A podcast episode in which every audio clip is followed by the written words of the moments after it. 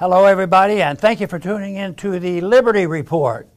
With us today is Daniel McAdams, our co-host. Daniel, good to have you with us today. Good morning, Doctor Paul. As How are you this morning? As usual, yes. And this is a special day because we have a special guest. Yes. It's a friend that I've had a long t time, but I haven't seen him for a long time, okay. and uh, we uh, crossed uh, paths, uh, you know, with libertarian ideas and libertarian discussions uh, a long time ago, and uh, we uh, attended frequently to Doug Casey's Eris Society up in the mountains, and uh, we got to talk a lot, and he had his newsletter back then. So, uh, Rick, as you recall, I'm sure, uh, uh, that uh, we were doing things back then, but I want to welcome you to the program today because we've been looking forward to this. Well, thank you, Ron. Um, and I, I was really looking forward to this, too. It's, this is really great. Uh, I would like to say to the audience um, that um, I admire you so much because I don't think there's, and this is literally true, I don't think there's anybody else in the United States who has worked at hard, as hard at reviving the system of liberty as you have. And, and that is, I'm not exaggerating. I don't know anybody, and I know I've known a lot of people in the liberty movement, and nobody has done as much as you have. And I, I give you my personal thanks. I admire you, and I sure do appreciate everything you've done. Well, I, I, I think that is very nice, but sometimes it feels, I feel a little bit embarrassed about it. But uh, no, it, it is good. But I was going to mention to our audience that, that we, we understood each other philosophically and in a, in a business sense and in a mm. social sense, because I had a newsletter during the time. I was in Congress, you know, for about six, seven years. Then I said, I'm going back to medicine. I don't know if I like this place up in Washington. And uh, so so I went back uh, to uh, to practicing medicine and uh, had a newsletter, and it was a, it was a gold newsletter, and you knew about it. Matter of fact, you had your letter going, and to me, it was remarkable because uh, you you actually recommended our company Uh, you know, to look at it and to look into the gold issue. And uh, it wasn't like, uh, a, a matter of fact, I, I believe you probably still have the same principle. You'll make recommendations, but to uh, to make them more authentic, you don't get reimbursed. It wasn't like I was paying you to say this, and that's why it meant so much. But that that's uh, doesn't happen that often. But I know you're you're very much uh, involved in, in principle. But uh, we have a lot of things going on. Uh, Daniel worked for me a good many years. How many, Daniel? Ten? Fifteen? Uh, twenty? Oh, twenty-two? Could, could be twenty. He, he came. He came as soon as nine eleven happened. He says, "Boy, I got to get in there and help Ron." On Paul, he's going to have problems. Yeah. So, but uh, no, he and he's been in charge of uh, the the research on foreign policy, and uh, it's been very, very helpful. And uh, he has spent some time in Europe, and he uh, has a lot of experience there.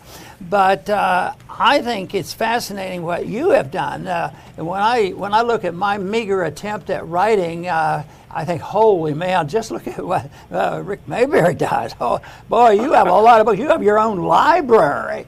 And uh, and before before we close, we want to make sure everybody knows how to, to get in contact with you and also, also find out where those books are. And I think originally uh, when we were communicating here in the last several weeks, uh, are, are you starting a new newsletter, or are we just going to be talking about the Early Warning Report? Uh, just the Early Warning Report. Um, I've been publishing that for thirty-two years, um, and and that's my main uh, outreach uh, vehicle, uh, the main uh, way to influence people. Right, right. And uh, you, you had a few correct uh, warnings, and that's been great. Matter of fact, a lot of them. But thing, you know, excitement comes and goes. I would say the area of the world that you uh, spent your most time writing about, and Chaostan, that, that of course is a fascinating title. Why don't, why don't you just describe that, uh, because it is your specialty and that's what you're identified with, uh, how you picked that name and what does it include and how much, uh, how much are the changes going on there that changes these boundaries in, in your land you call Chaostan? Okay, uh, Chaostan uh, is... Uh, means well, in uh, in Asia, the word Stan means the land of. So Chaostan means the land of chaos. And I call that the area from East Europe to the Pacific, and from the uh, North Pole down to uh, the southern tip of Africa. So you got Africa, East Europe, and Asia, or Chaostan. Now, what, the reason I picked that word is because that area has been just a sea of blood and destruction and hatred since the beginning of history. There are thousands of ethnic groups and tribes and uh, and nations that have been fighting each other there in that area, Chaostan, for thousands of years. It goes actually back about, uh, that we know of, eleven thousand years of war.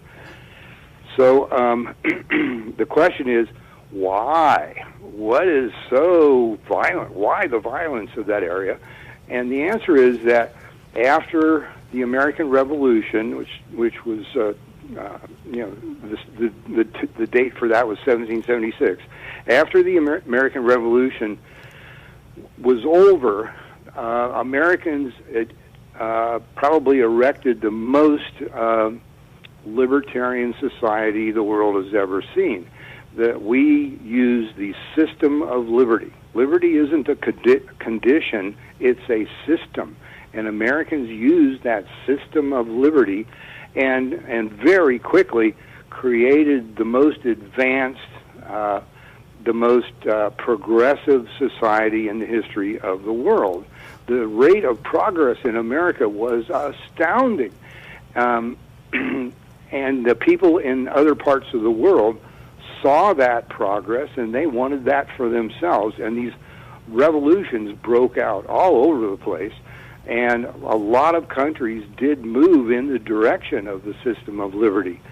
But then, late in the uh, eighteen hundreds, socialism came along, became the hot new fad, and uh, lots of people jumped on that, especially intellectuals. And um, they took over the schools and colleges and started teaching socialism, and they killed the spread of the system of liberty. And the area that never got the system of liberty mm-hmm. was Chaostan. Right. You know, uh, go ahead, finish.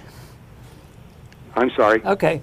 Uh, I, I'm sorry I interrupted, but I, uh, I, I think of Chaostan, and it, uh, it's a little bit incorrect because what you just outlined, that's a big area, yeah. Africa and everything. I generally thought of it more, you know, in the Muslim uh, Arab world of today in the Middle East, and which it is included, and it is a hotbed. But uh, how, did, how does uh, that division, uh, you know, it, to talk about how how you describe how uh, the uh, Muslim system has been, you know, charged with a lot of things, and, and they have had su suffered persecution. How do you how do you talk about Russia now and uh, Ukraine? Is is that part of it? Uh, is there an Arab influence, or is there? Uh, we we certainly have chaos there, so you must include in that. But it would be a little bit different than what Bush was doing in the Middle East of, of uh, a few decades ago. Yeah, um, I, I see Russia and Ukraine uh, as as a kind of a purist uh, revival of what Chaostan really is. These people hate each other, and they've been going at each other for a long time. And um, when you look at the Muslim uh, part of it, which is south of Ukraine, um, if, and those wars that have gone on there, uh, those are, uh, are to a very large extent due to American, I'm sorry, not American, the federal government's in interventions in that part of the world, especially in Iran. Uh, supporting the Shah of Iran was the mo one of the most stupid things Washington ever did, and that has, you know, in a kind of a domino effect, has led to these wars that involve Americans uh, in the Muslim world. Uh, so that's a, a really strong American influence that has blown up the Muslim world, starting with the Shah of Iran. But um, I think that it's it, with Ukraine and Russia Um, that's more the actual natural condition of Chaostan. That's just what these people do because they don't have an alternative. They have no background in the system of liberty. They don't know, you know, what to do. It, at bottom, all uh, countries have really just three choices. You can have liberty or tyranny or chaos. There's only those three possibilities. And Chaostan is is chaos, and um, it always has been, and it's going to be until those people begin to learn the system mm-hmm. of liberty. Okay, uh, D- Daniel, I believe, has a question for you. Yeah, Rick, yeah. In, your, in your latest uh, newsletter, you talk about w- what you call the river of weapons flowing from the U S, from Washington, from the military industrial complex in the U S to Ukraine uh, mm-hmm. to fight this war with Russia. Um, we know from today uh, a report by C N N's Natasha Bertrand, who you could really call a mouthpiece for the administration. Uh, she points out that they basically know it by now in Washington that Ukraine is not going to get these territories back.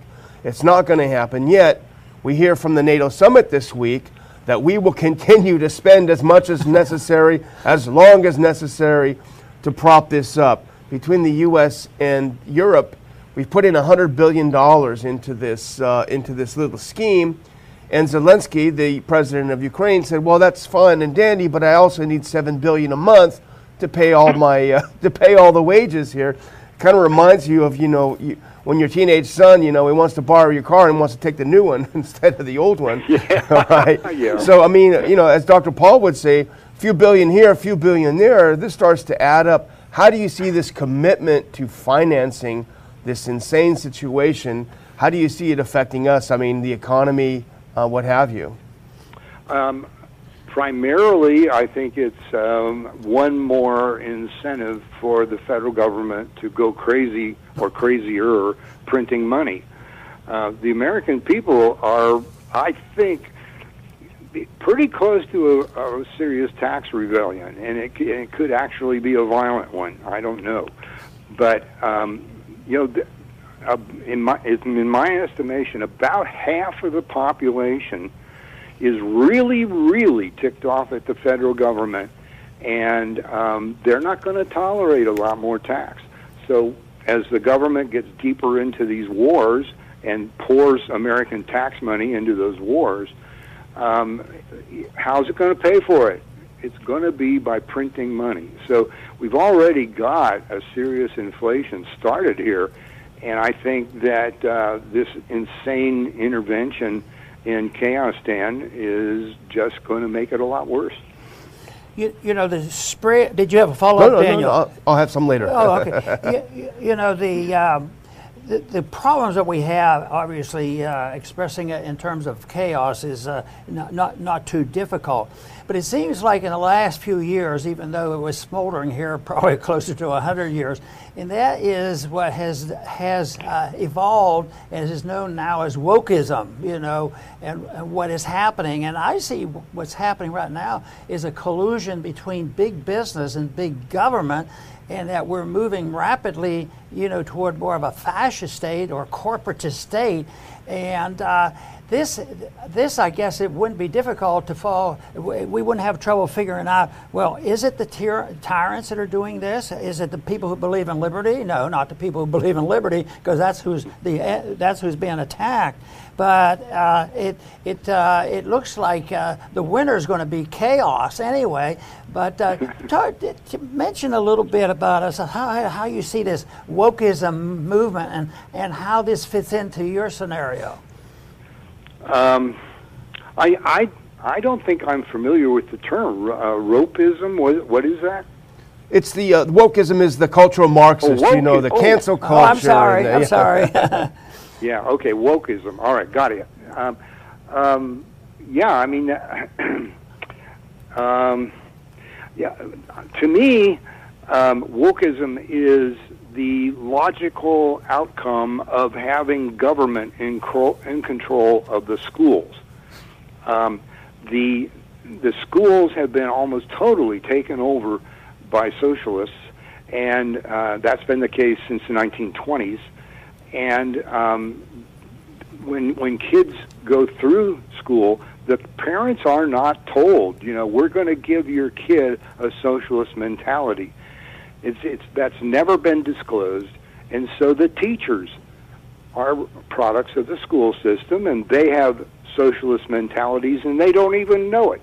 They they can't even identify it. Nobody will ever disclose it to them, and they teach these socialist lessons, and the main lesson is the that the solution to every problem is more government, and and practically the whole population um, has been taught that, and fortunately millions are are waking up and realizing they were lied to when they were in school. Uh, but, um, you know, an awful lot of the population has bought into that whole thing. And it's it's the old thing about, you know, political power corrupts the morals and the judgment. You, I, re, I write that lots of times, all the time. And, and uh, so they keep growing the government, so the government's power keeps increasing, and the government's uh, ability to corrupt everybody keeps increasing, because political power is an evil, evil thing. All you have to do is read the the uh, works of the American founders back there in the seventeen seventy-six area, and uh, you know, they were really clear that that they were scared to death of political power, and they were going to try to set up a system that would neutralize it as much as possible. And that lasted for, you know, maybe a hundred years or so, and then the socialists took over, and here we are now. So, so you know, we've, we've got a lot of chaos in the United States. And I would, um, when we're talking about big corporations being in bed with the government, Ayn Rand made a very good uh, case in uh, Atlas Shrugged that big corporations don't have any choice. They are big targets. They can't hide. And so if they don't get the government on their side, they're going to be targets of the government. They've only got those two choices. They're going to climb into bed with the government, or they're going to be victims of the government. And, and we're all starting to get into that situation now, um, where the whole country is really facing that, that kind of a uh, dilemma. And um, I think America is in a crisis situation here that hasn't really been recognized yet, but we are pretty close, I think, to another revolution. Yeah, I like how you point to the public school system as a incubator for this wokeism and the cultural rot that we have. It's it only took a few generations to go from, you know, the odd teacher here or there to, you know, third and fourth generation have gone through the system, taking their kids to drag queen story hour, right? So this shows mm-hmm. how how this takes hold. But um, you know, you write a lot about libertarianism. Uh, you're a great proponent of it, and we're in a situation now. And, and uh, Doctor Paul talks a lot about this, but we're witnessing, mm-hmm. as you say, economic collapse, the war on speech, the rise of the surveillance state, the national security state, the wokists who are basically authoritarians.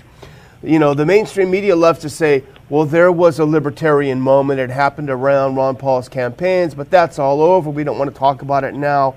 But Doctor Paul would say this is our greatest opportunity now to see the failure of everything they constructed up until this point.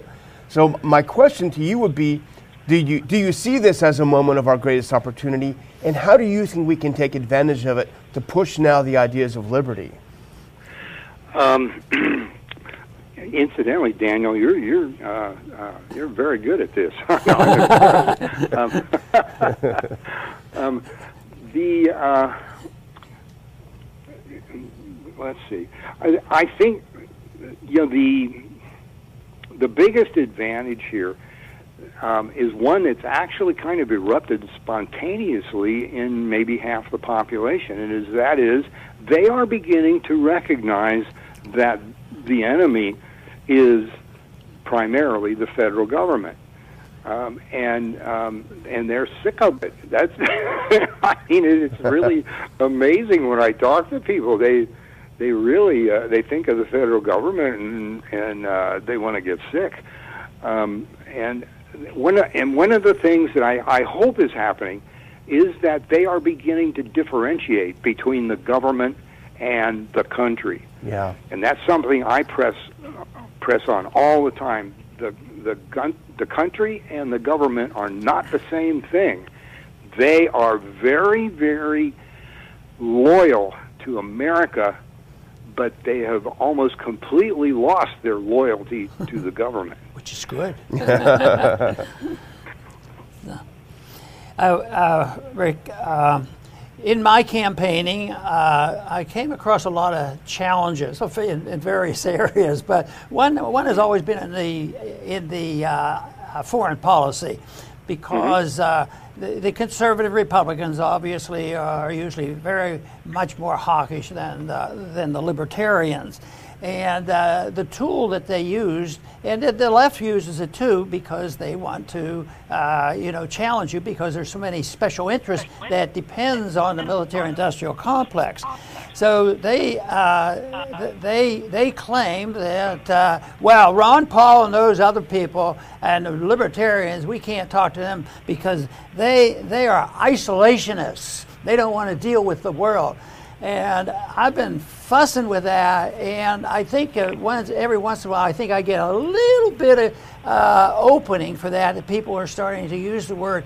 Not, it isn't isolation, it's non-intervention, and does the opposite of that. It makes us less on, isolated. The world, to me, is isolated now because of that, and yet they this is happening every single day with the judicial system, the F B I. They always flip it. If they're doing something wrong, they're blaming the other side for doing it. It sort of reminds me of what I told Daniel and others when they come to work for me. They said, your job is going to be not be too difficult. I want you to check this legislation that's coming up, but you probably won't have to read more than the title, because the title is always wonderful, and you can just say, well, they're going to do the opposite. So Uh, have you have you uh, come across any discussion or thought about isolationism versus non-intervention, the being quite a bit different? Oh yes, um, and and I'm speaking from experience here. When I was in the Air Force, I was in the six oh fifth Air Commando Squadron, and I was stationed in Central America, and I was in three wars there. And it wasn't until many, many, many years later that I started looking at what I had been doing there, because they don't tell you the truth uh, when you're in the military. They just give you some story that leads you to think that you're doing something valuable here. And uh, what I found was that the I was down there training the troops of dictators who were massacring innocent people, and had enabled or had uh, found a way to get support from Washington, because these these people in Washington who spend the money, they got no understanding at all of what the federal government is doing in other countries. And what, and what I found was, you know, I was um, I was uh, helping people, like for instance um, General Rios Montt, who years later, excuse me, years later. was um, convicted of uh, war crimes and genocide. You know, I was doing that. I was helping train his troops, and and I I'm still, when I start talking about it, I get enraged about it, because I thought we we were protecting America. We were doing something that was good for America, but um, instead, uh, these these foreign dictators, they get influence in the U S Congress. And they wind up getting, or, or State Department, and they wind up getting subsidized. You know, we, we Americans are subsidizing their tyranny, helping them massacre innocent people. Again, I was in three wars doing that, and um, nearly got killed five times for nothing. Uh, you know, I mean, it's just, you, you have to have been there to understand. Right. What is is so insane about American foreign policy? This uh, remember, um, uh, oh, Secretary of State Madeleine Albright, yeah, making this statement: um, "We, if we have to use force, that is because we are America. Yeah. We are the indispensable nation. We stand tall. We see farther into the future." And that's what these foreign policy people, in Washington do. They they think they are some kind of gods who know yeah, what's good right. for the rest of the world, and that we should intervene in the rest of the world. Yeah. I go ahead. Go ahead. Okay. No, D- Daniel has another question, but I want to make a quick comment on this. I think you could write an update on uh, War as a Racket, Smedley Butler's yeah, book, yeah. since you were in South in South America and knew it firsthand again, the modern day. Yeah. But that was that was a uh, you know an eye opener for me on his, his booklet. But Daniel, you have another. Well, I was just going to say I was also thinking about uh, Perkins' the Confessions of an Economic Hitman. That sounds oh, a lot yeah. like what, what Rick was involved in as well. But we want to get out the, the name Richard J. Mayberry's U S and World Early Warning Report is the name of the newsletter. We're looking at the most recent copy of it right now, and we'll hold it up. Um, there's a lot of great stuff in here, Rick, and I like this one of your last pieces. I just like the headline so much. Protect your emotions against the flood of bad news. And we tend to get, I especially, Doctor Paul is always upbeat, but I tend to get, you know, down about all this stuff. And I, I just read this piece, and it's great. And I also, it reminded me, because at the end of that little short piece in your n- latest newsletter, you pointed out something that we should uh, that we should uh, uh, talk about, which are your Uncle Eric books. And it, it, I remembered now the title, Whatever Happened to Penny Candy, and it reminded me of the homeschool bookstore we go to in Houston. We've homeschooled our our kids uh, all Good. along, and there's a great shelf of books, and that is one of them, and your other books are there, and all of these anti-state books are there in the homeschool uh, in the homeschool bookstore in, in Houston, of all places. So it, it is having a, a, a great impact, uh, the work that you've done in this area. Well, thank you. Yeah, that's really great to hear. I appreciate that, and, and um, I, I hear that pretty often these days, which is what makes me a lot more uh, optimistic about America's future than I used to be. The the message of uh, the need to restore the system of liberty is is so important, and it is starting to spread, and that's why those Uncle Eric books are so popular. We don't do any um, uh, conventional marketing with those. They, they, they spread by word of mouth. And um, I think there's been more than seven hundred thousand that have been sold, and the secondary readership on them uh, has to be at least three, maybe four, because they are used within families, there's, and then they're passed on to other people. So uh, we know for a fact that we're having a big effect. Maybe not a big enough effect, but, but more than what was going on before Uncle Eric was invented.